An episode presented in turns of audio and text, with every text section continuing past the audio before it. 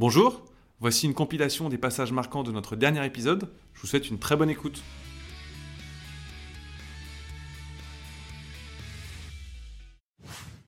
Alors, je ne sais pas si je suis objectif, mais franchement, c'est la plus belle marque du marché.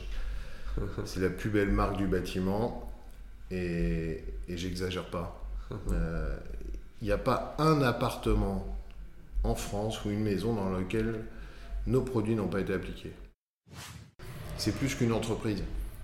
C'est une famille, c'est une culture d'entreprise. On a le sang jaune et quand on parle de Weber, on parle avec le cœur. Ça se voit, ça se sent et ça se ressent. Dans toutes les négociations, ben, les gens mettent leur trip sur, le, sur la table. Mais avant ça, est-ce que tu peux nous dire deux mots sur, euh, sur toi, sur ton expérience euh, et comment tu es tombé dans la vente? Ben écoute, euh, c'est un peu par hasard. J'ai travaillé dans la distribution pour me payer les- mes études et le contact client pour le coup a été une véritable révélation. En fait, je me suis aperçu que je ne pouvais faire que ça. Euh, le plus dur, c'est que tout le monde croit être un bon vendeur. Tu sais pourquoi? Parce Non. que tout le monde a au moins déjà acheté une fois et vendu une fois quelque chose. Ouais. Et en fait, c'est pas si simple. Bien au contraire. La vente, c'est un art avec du travail. Ouais. Et il faut de l'empathie, première chose. Sans empathie, tu fais rien. Il faut du sourire, il faut de l'envie, il faut de la niaque, il faut de l'abnégation, Mhm. il faut du flair, il faut du travail, de la logique. Ouais. Oui. Pourquoi de la logique? Parce, parce qu'il faut savoir parler au bon interlocuteur, il faut de la finesse aussi, Ouais, de ouais. l'audace, du peps, et il faut savoir compter. Euh, J'aime bien une phrase, euh, tu connais Oscar Wilde? Ouais. euh, qui, dit que, ouais, qui dit que, ou le por- portrait de Dorian Gray, Ouais. qui dit que l'expérience est simplement le nom qu'on donne à ses erreurs. Bien sûr. Et euh, ce qui est intéressant, c'est de regarder dans le rétroviseur. Mhm. Et souvent, je le dis à mes collaborateurs, faites un retour sur l'année écoulée. Et quand Mhm. tu regardes ce que tu as fait en une année, Mhm. tu regardes dans le rétro, tu t'aperçois que tu as fait pas mal de choses. Tu as fait aussi des erreurs. Et, et- et je dis souvent à mes coéquipiers, lorsqu'il y a des situations de conflit, je leur dis, si c'était à refaire, est-ce que tu aurais fait la même chose? Et tu vois, si tu te dis ça, obligatoirement tu progresses. Il fallait une certaine dose de, de- de culot, euh, Mhm. de conviction, Mhm. euh, et ça m'a beaucoup apporté. Ensuite, j'ai changé complètement de domaine. J'ai été patron du service jeu au parc Astérix, et je pense que nos auditeurs euh, ont tous été au moins une fois au parc Astérix. J'ai commencé à manager les équipes, et là, je me suis éclaté surtout dans un univers où le sourire est ton premier costume. C'est clair. Vous êtes organisé comment commercialement parlant? Weber, déjà, c'est une vraie machine de guerre. Ouais. Nous, on a une centaine de commerciaux, plus de 110 commerciaux. On a deux commerciaux régionaux, deux directeurs commerciaux régionaux. On a des grands comptes à la fois pour la distribution, donc ce que je disais, hein, les, les key account managers, pour la distribution, pour l'isolation thermique par l'extérieur, pour le sol, pour le GOTP, tout ce qui est gros œuvres, travaux publics. Et puis, il y a, il y a un poste qu'il faut surtout pas oublier, sur lequel j'ai beaucoup misé quand je suis arrivé chez Weber, c'est la prescription. Ok. Tu vois, si on, on- on boucle la boucle, on a des services clients régionaux Ouais. et un centre de renseignement technique pour répondre aux questions techniques de, bah, à la fois euh, de, de l'artisan ou, ou- ou du bricoleur lourd.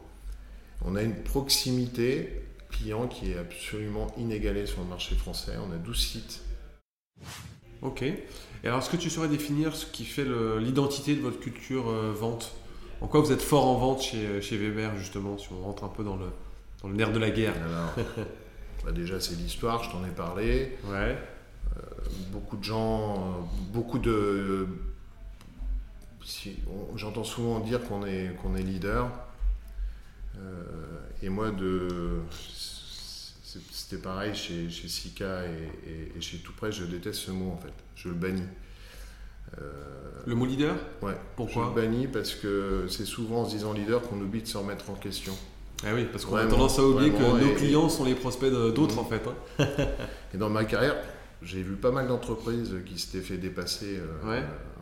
en, se, en se nommant soi-disant euh, leader et qui sont d'ailleurs pointés. Donc, euh, d'abord, il faut toujours être, faut toujours être convaincant. Pour être convaincant, il faut être convaincu. Chez, chez- chez Weber, il y, a- il y a beaucoup de conviction.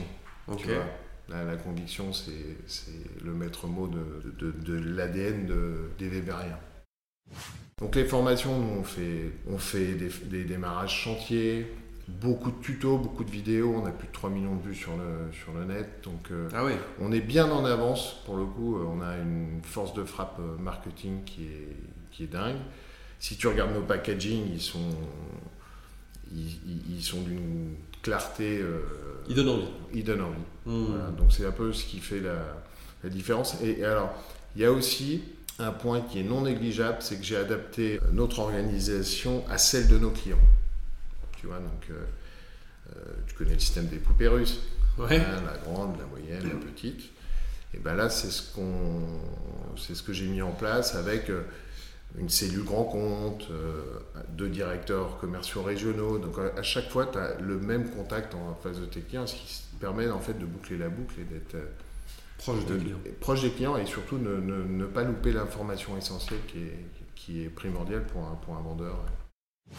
Et, et les gens comprennent, nous on ne fait pas une stratégie Hmm. sans qu'elle soit validée par, par nos coéquipiers. Ouais, vous êtes des passionnés et puis même le codir euh, redescend ça. Ah le oui, fait oui. que vous aviez C'est- partout, c'est aussi un probablement indicateur de- la- la- l'entreprise la, plus humaine dans laquelle euh, j'ai- j'ai évolué. Alors, on a sorti le mois dernier euh, une étude sur l'intégration des commerciaux, donc j'en profite. Est-ce que tu as des bonnes pratiques à nous partager pour euh, bien intégrer ces, ces- ces talents commerciaux, euh, ces nouveaux collaborateurs?